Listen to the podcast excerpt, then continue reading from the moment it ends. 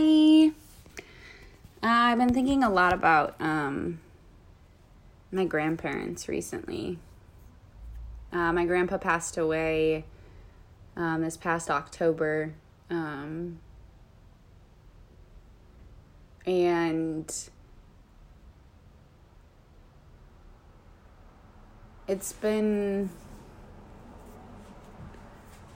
it's been really shitty um, he was like my favorite person in the entire world, and it's it's really hard to lose somebody that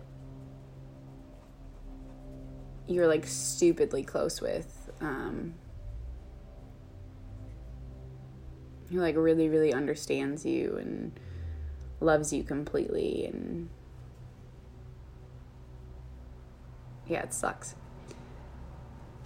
but I've I've learned over this past year that it's that stuff doesn't ever go away. It's not smaller in any way. Um, it's not any less important or any less valuable or any less noticeable. Um, it maybe doesn't pop up physically, um, but I can still feel it. I still know it exists. Um, I still know it has power. And I think a lot of times that's what gets me through most of it. Um, and most of my sadness comes from like a deep place of gratitude, just being so incredibly odd that I had the grandpa that I did um, for as long as I did.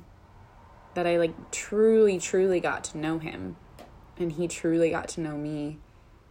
And there's so many things that I still want him to be with me for, to see happen, to walk me through. But I'm so stupid grateful for the 25 years that I got with him. Like, so stupid grateful. Um, this blog post is about my grandparents. I have probably at least 10. I could write books upon books about these two firework people um, in my life. They they're the they're the sun in my eyes. Uh, this one is called Infinite. Everyday heroes, cheers to y'all. When I was in Kiawah, Prance and I went for a run. Somehow we ended up at the beach, which is kind of an inevitable inevitable part of being on an island. It was windy, chilly, and pouring. No one was out, needless to say. We ran to the water's edge and then followed it for miles, rain stinging my cheeks and pelting my eyes. I looked down at Prance, and his super cheesy gummy smile was plastered on. We ran faster with the wind and the rain. I remember watching the waves as some went right up and over my shoes, soaking my toes. These are moments where I feel nothing but infinite. And thank goodness for those moments, because without them, I don't think I'd make it. I went to dinner in downtown Charleston with two of my favorites. My grandpa wore a bow tie, and my grandma was in pink heels, walking better than I ever do in normal shoes. They looked extravagant, like life had only breezed past them, carrying them and comforting them through their existence.